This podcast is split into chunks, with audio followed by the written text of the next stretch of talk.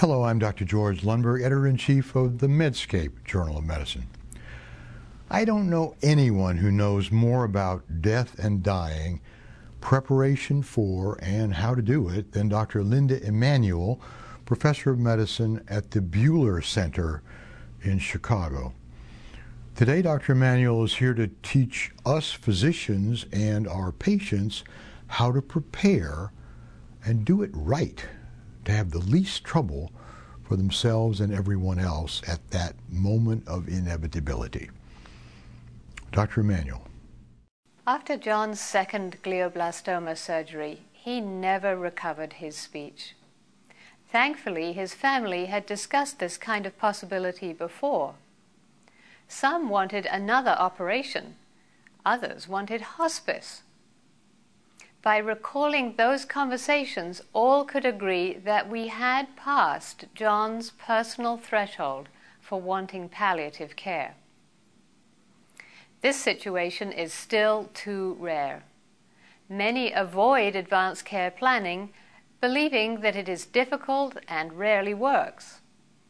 Then dilemmas toward the end of life wind up by hurting all concerned. It need not be so. Evidence shows that people's goals for care in diverse illness scenarios predict their treatment choices, and their goals vary based on the scenario. So, the thing to know about your patients is their personal threshold for switching from curative to palliative goals. A good way to find this threshold is with a validated worksheet we can do a short version right now. First, consider your current health, but with a life threatening reversible condition, such as a hemorrhage due to an accident. What would your goal for care be? Okay, now consider a delirious state due to terminal cancer. What would your goal for care be? If your goals shifted from curative to palliative, your threshold lies between those situations.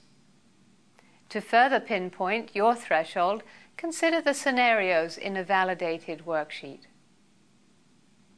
Once your patient knows how to find his or her own threshold, most of the discussion can be had without you. Just be sure it comes back to you for confirmation. More information on advanced planning can be found elsewhere. But remember, the essential part takes a few minutes and can make a world of difference. That's my opinion.